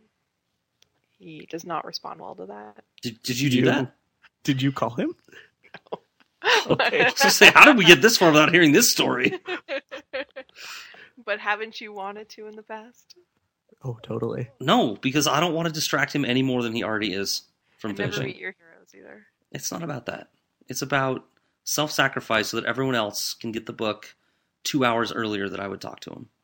I feel like it's Davos after dark time. Yeah, I'm, I'm ready to move on from Arya unless you guys have anything else. Totally Nymeria. Just just calling out that it's leading the wolf pack. They never actually say it, but it's got to be her, right? Wait, did you just go into Davos After Dark? No, I'm just saying that I totally think it's her. Oh yeah, for sure. It's got to be, right? Uh, yeah, you'd think so. I don't think it was Nymeria that came out and sniffed her. Um, No, I think she would have recognized her if it was. But but yeah, I think it seems it seems like it seems like Nymeria is probably there. yeah, if we can trust the tales of the small folk. Yeah, Yeah. a big she bitch of a wolf, I think she was called. Yeah, Yeah, there's Yeah. another good word of the word of the day. Start calling people. I have to double check that, but it's a good one. um, okay. So thanks Seems every- a little redundant, but yeah, a little bit. I'm sorry. Go ahead. Good episode, guys. Thanks everybody for listening. We're about to move on to the spoilerific portion of the podcast called Davos After Dark. So if you do not want to be spoiled for the rest of the series, please stop now and join us in two weeks where we will be covering Davos 1, Yay, Theon 1, Dany 1, Jon 2, and Arya 4, or chapters 10 to 14 according to the wiki of Ice and Fire. All right, Ooh, let's go. We'll be debuting two new songs, two and a half new songs. oh yeah, new songs too. Yeah. Davos, Theon, and then we've adjusted the lyrics a little bit to the Dany song since Khal Drogo's dead. I love how you say we like like Brooke and I have anything to do with it. Yeah, it's all Matt's talent, guys. We're we're we're together in this. Stop it. We're all in mm-hmm. this together. No. All right. All right. Davos after dark. I forgot that we hadn't had a Dany chapter yet. Yeah, It's exciting. It Took a while to get back to her. Yeah, let's just harken back to who said that Ja- Dany was the protagonist of the series. Is that you, Scat? I said some people think that. Okay. Do you think that? No. No, I think Dany's got a protagonist ton of flaws. Well, I, I actually, I actually probably wouldn't- Protagonists can have flaws. Yeah, that's true. Um, I mean, like I don't know that there is one. that's the thing about this story is Yeah. I think Jon Snow would be the closest to a protagonist. There was a protagonist. There was. And then George Yeah, got yeah, sick George of him. killed him. Well, I I think We I think that was a George message. Feels about protagonists. I think that was a message to everyone. Everyone identifies Eddard as the protagonist, and I killed him. There will be no protagonists here. Move along to something else if that's the story you want to read. yeah, Stannis. it's so gray. Oh, Stannis has a huge following. He gotten does. Called out on Twitter a couple of times. Oh my gosh. Well, by the Stannis supporters. Calling him a we should we should we should mention bless this. So I mean, obviously, not everybody's plugged into the the Twitter machine and everything, but we get involved in because of the name of our podcast. We get involved in ton of like Stannis cheering section stuff. Propaganda. Well, yeah, like propaganda for Stannis, and we're like, uh, okay, I, I really do like Stannis, but I'm not like a I'm not like a fanboy. But uh, I think because of the name Davos After Dark, everybody assumes that we're that we're Team Stannis and everything, and it's not. It's not necessarily really the case. We just love the name um, of. I don't We even remember. Davos. We we do We love love Davos, yeah, and I don't even remember how we came up with the name. To be honest, we were battering about a Where's bunch of names. It was you, Scad. We started an ill-fated blog. Yeah. Right, but we battered around a bunch of names. I don't remember who came up with it. But anyway, I don't I know if people care about you. any of this, but we, we are not necessarily Team Stannis just because we have Davos After Dark as our, or, or Davos Fingers as our name. But, you know, Still include us on the propaganda. It's Yeah, fun. I it love is fun. seeing it. Yeah.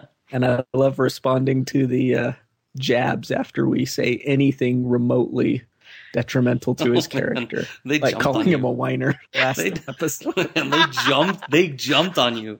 There was like four of them or something. yeah. Our buddy, our best buddy, Brendan Blackfish, was quick to there was Quick any character that needed offer to be his opinion. swaddled less. All Fine, oh, we guys. love you guys. Fine. We love you. we love you like crazy. All right. Um, Where do you want to go, yeah, Brooke? So, yeah. Um, well, does anybody have anything they're particularly passionate about? Uh, we touched on the Aemon Jeor thing, but I don't know if there's anything more to that. Uh, da, da, da, da. Well, I do think that it maybe had a dual meaning of uh, why he told the story. There, there was that one that we talked about in the in the in the regular portion of the podcast of he's wanting to draw that parallel or use Aemon's story as a bit of a parable for Jon. Um, but also, I think he he is starting to prepare Jon a little bit by giving him an idea of, of lineage and um, you know kind of where Jon comes from a little bit. yes. Maybe, maybe, maybe we get the the crow uh, or the raven saying "king" to uh, to to Jon. Jon thinks it he's saying it about Mormont, but um, it says, and then there's that line. I'm trying to get to it real I'm- quick, but I, I- won't. I've where, got where one. Jon's. You Go ahead, sorry, go ahead. He says he's. Is it the one where Mormont just stared at him? Yes, exactly. That- creepy there- eyes. I mean, people people on like the forums and everything give no end of shit for the amount of speculation I'm going to do from this one line, and it's probably deserved. But this is the line that makes me think Jeor knows. It's it's one of the lines that makes me think Jeor knows that Jon is who he is, and that he's in on this Team Jon thing, and that he's telling him this story because this isn't just history. This is your family's fucking history. So pay attention. It's a very simple line. The realm has three kings already, and that's too, too many for my liking. Mormont stroked the raven under the beak with a finger, but all the while his eyes never left Jon Snow. You ever tell somebody something and you're really telling them to see how they react? And it's not the way you usually tell things, like you're just casually talking, your eyes are drifting around, checking things out in the in the world.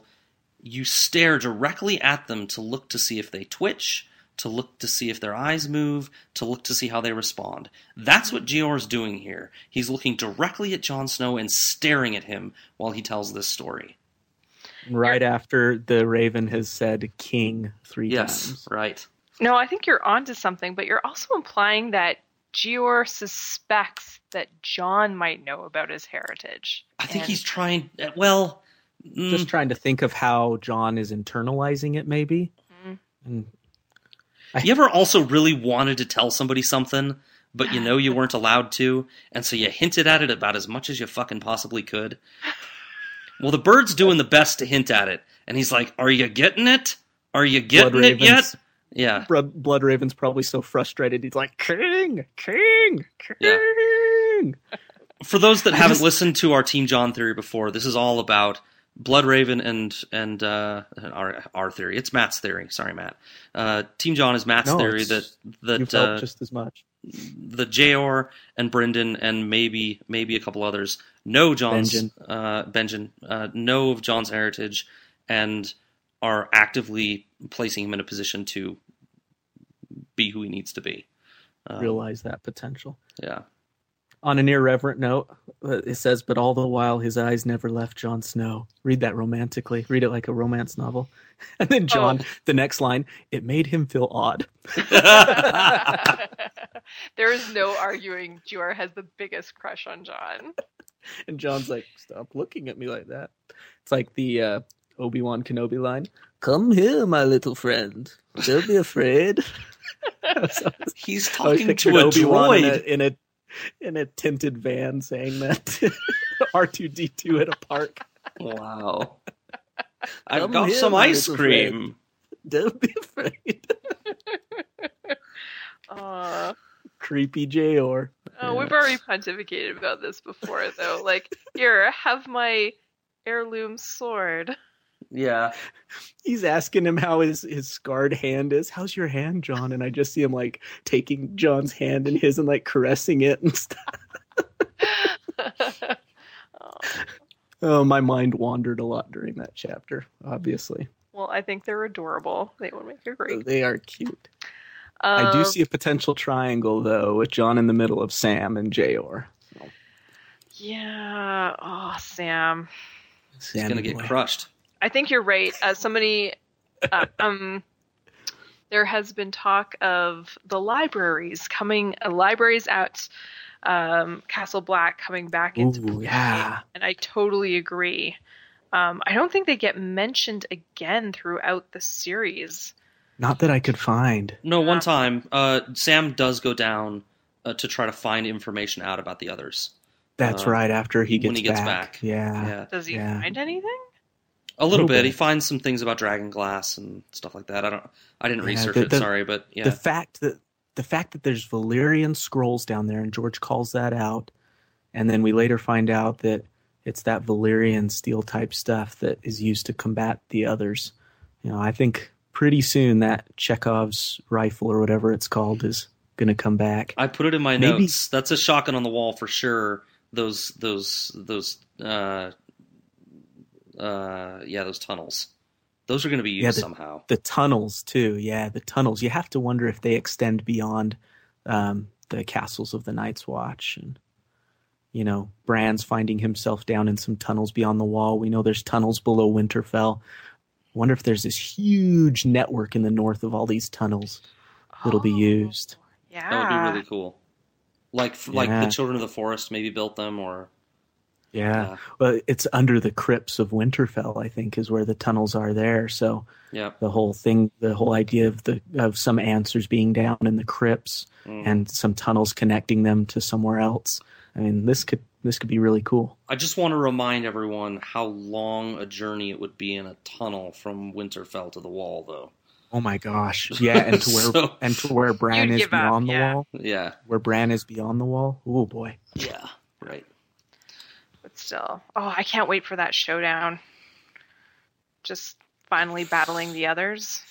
Yeah, we're if it getting to the point we have no idea. George has George has spent five books building this up, and at some point, it's just got to happen. man. oh, Yeah, and Excited. even and even What Yoren does uh, mention it in one of the Arya chapters. He was like grumbling about uh, Oh. people who wouldn't support the Night's Watch. He's like, the others will get him. Yeah, they're gonna be wishing we were around when Yeah. Yeah. when the others Yeah. are eating their faces. Can What were can to say, Skip? can oh uh well I want to I want to move on to the little man casts a large shadow thing. Yes. And but I don't want to do it before we're done talking about the library and the tunnels and all that stuff. I'm done. I think we're done. So did anybody else think about Littlefinger? I thought it was Littlefinger, but not after that phrase. Because Before he it? says small man. Yeah, I thought it was before that. Oh, he says But a little man casts a large shadow, doesn't he? I think he says small man, Uh, but no, same thing. oh, maybe. um, but we've we've talked about Littlefinger's stature before, right? And then he is small, ish. Yeah, he's kind of slight. But Yeah. I, I, I always thought that that was referring just to Tyrion and That's why it's clever. Tyrion up a little bit. That's It why is, it's clever it because he's It talking directly to the smallest character in the series, so the reader wouldn't even pick up on it. Yeah, and the only way that I deduced Littlefinger was through process of elimination. It's like, okay, who would have the power to influence um, the potential plan to behead Eddard Stark and make it look like Joffrey just had come up with it on the spur of the moment? Well, Varys seemed awfully surprised. We talked before that could have been an act. Uh, Cersei for sure didn't know. Um, so the only other person I could think of are Pycelle and Littlefinger. Pycelle's not going to do it, I don't think. Littlefinger, now Littlefinger, it could have been. Does do they give an account uh, of what Littlefinger was doing or looked like when it happened? no, I don't even know that he was there. Hmm. I assume he was, but I maybe it's just a detail I'm not remembering. Um, but yeah, that's that's what made me think of it. And also, Janos calls him out as specifically as one of his buddies when he's name dropping Yeah, um, that the way he says uh, Joffrey, uh, Littlefinger, and stuff, and so it made me think that maybe Littlefinger was behind it. But other than that, I don't know that we have any evidence. just it, it, but it goes back again to the power resides. You know, it's all an illusion thing, right? That's that was the genesis of this conversation. And Yeah, yeah, totally. does Littlefinger project the kind of power that that uh, Varys is talking about, just to see if it fits the theory? I don't know. He seems like he exercises his power in a very underhanded, non-projective way. But he would have to do with Joffrey. He would have to do it in a very, uh, in a very Inception-like way. He would have Sure. to. He would have to make Joffrey think it's his idea to execute him anyway. Right. You know, like- yes. You know, it would be cool if the people had something to celebrate about this traitor. Right. You know, and he's like, "Oh, I can execute him," right? hmm And then, and then just be, and then just be, I guess, in the ear of both, both Janos and uh, uh, Ilyn. yeah, Ilyn to do it immediately. Who at that point, those are the two best choices because Ilyn already will do whatever they say. He always has, and he's not going to Yeah. talk about it. Um, and Janos, of course, has just been raised to the status of a lord and everything. So he's certainly prone to to do what's asked of him. Yeah, it's Yeah, interesting I- though. He's been raised by Cersei, and Ilyn is loyal to Cersei, so Littlefinger would have to get them to listen to him instead. It's uh, I don't know. It's int- I mean, ostensibly they're listening to the king also, but they're taking direction from Right. Littlefinger in this, right? Mm. Who do they Perhaps. perceive has the power? Yeah, exactly. Yeah, Glad that we it all got- goes back to that yeah. conversation. Yeah. It totally goes back to the perception of power. Um, Very interesting. That that whole riddle is a complete microcosm of this whole series. I Yeah. think. Yeah, no, definitely. Um, I'm really. Oh, I can't. I can't remember when we learn about Varys' backstory, like his slavery backstory, but I like that he completely shuts Tyrion down when Tyrion's like, "What's your story, buddy? Let's let's be let's be friends. Show your vulnerabilities to me." He's Yeah. like, "Nope." Yep. Yeah, keeping On that, uh, you were talking about how well put together Varys is, and that is the one moment that they said like uh, something came over his eyes really Eyes briefly. glittered. Yeah, Yeah. with non-laughter. Right. That's a thing. Very interesting. It was almost like a warning, right? yeah. Don't bring Don't this go up. there. Yeah, because I don't think that was uncontrolled.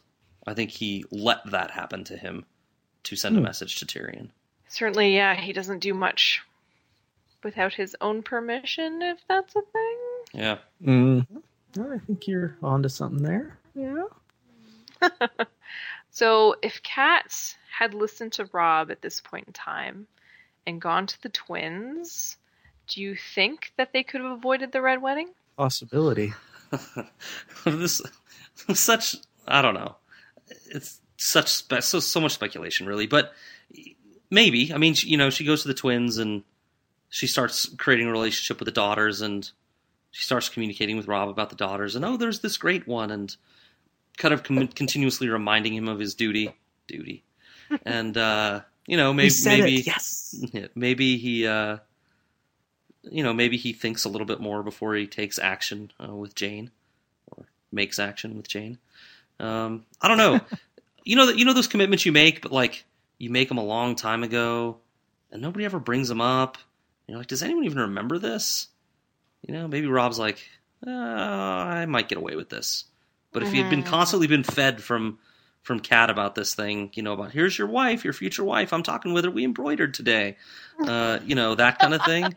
Like maybe you just be like, I can't do that. Like my mom, she knows this girl now. Like, you know what I mean?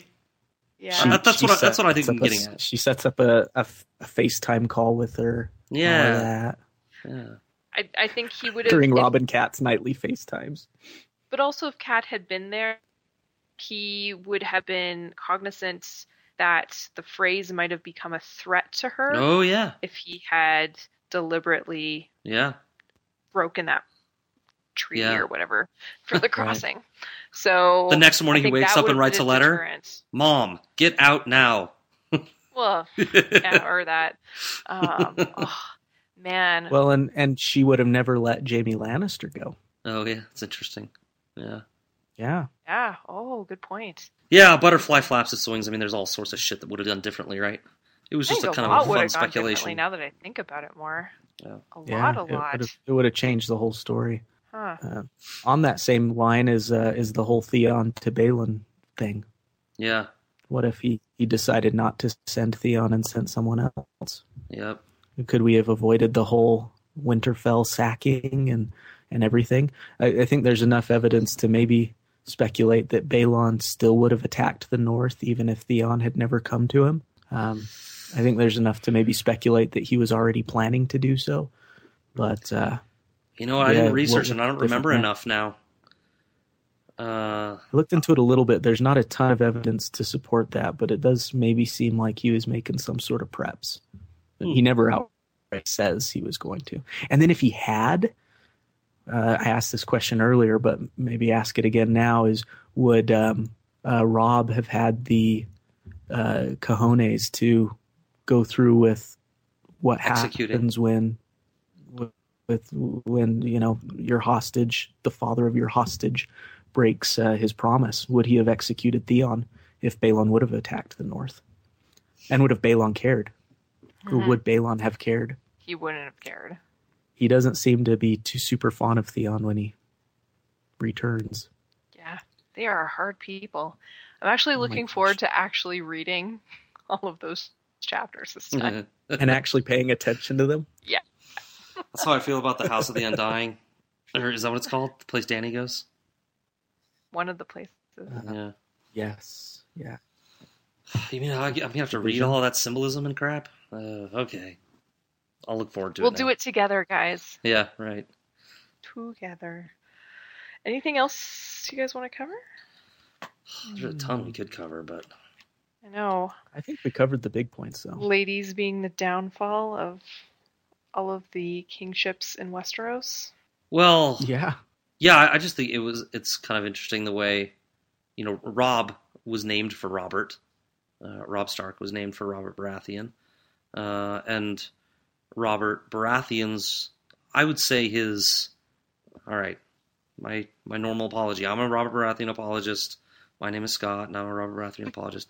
Uh, I would say his his downfall, his his rule, his kingship, all of it was the direct result of he was in love with this woman that he never got, and even killing the man who took her didn't put his his soul at rest, right? And uh, as a big part of that, it just kind of it made him into a terrible king. And yeah, it's a pretty good excuse to use, I suppose, but um, he could never get to that place where he was the same man he was then. And Robb similarly is undone by falling in love with a woman and screwing over his pact with the Freys, and uh, you know the red wedding resulting. Right, just kind of interesting that these men of war, these kings, these people that are you know being looked up to in these ways, really they're softies and uh, they're undone by love in their heart. Yeah. Except for Stannis, who loves no one. he loves Davos. He does love Davos. His only smart move. Yep. The Um, whiner. The whiner. I'm also looking forward to paying better attention to Stannis and his Awesomeness. charm. Better qualities. Uh, Shots have been fired. Shots have been fired. I will give him this. I quite enjoy the actor that they chose to play him. Yeah, Except in the Dillane is bu- books, Stannis is only 34. Guys, I'm 34. There's no way that I would have done what Stannis has done. Well, they, th but they age up everybody in the show. They age up everyone. Yeah. Brutally. It's disappointing in a lot of cases. Yeah. Yeah, I mean Ned also was supposed to be in his his late thirties, right? Yeah, And- and, Cat too. Yeah, and Bean is I don't know. Uh, he's got to be Gotta be fifty five ish. right? Yeah, Well, he's a Highlander, but Yeah. true. He's so hot too. so, so hot. All right. Uh, Uh, Sean Bean is 55. Scad, you win. I just Wikipedia'd him I may or may not have posters of him everywhere with various facts. with his bristling chest hair Yeah. on stark display. They took the little ones. Okay. Thanks think for joining good. us, everybody. Great uh, DAD. Great episode. Uh, this is Brooke signing off, saying, when you're sad, just think about George's wee little hat, the little turtle pin he sometimes wears, and it'll cheer you right up. I will do that. And uh, I'm Matt, reminding you that the chances of successfully navigating an asteroid field are 3,720 to 1. Thanks. Well, I had a different quote lined up, but I now have to go with "Never tell me the odds." Good night, everyone.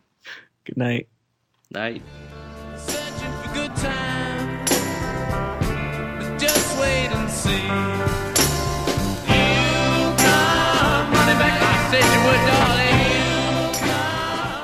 Pause, pause, and go. Stick them with the pointy end. Yes, I will.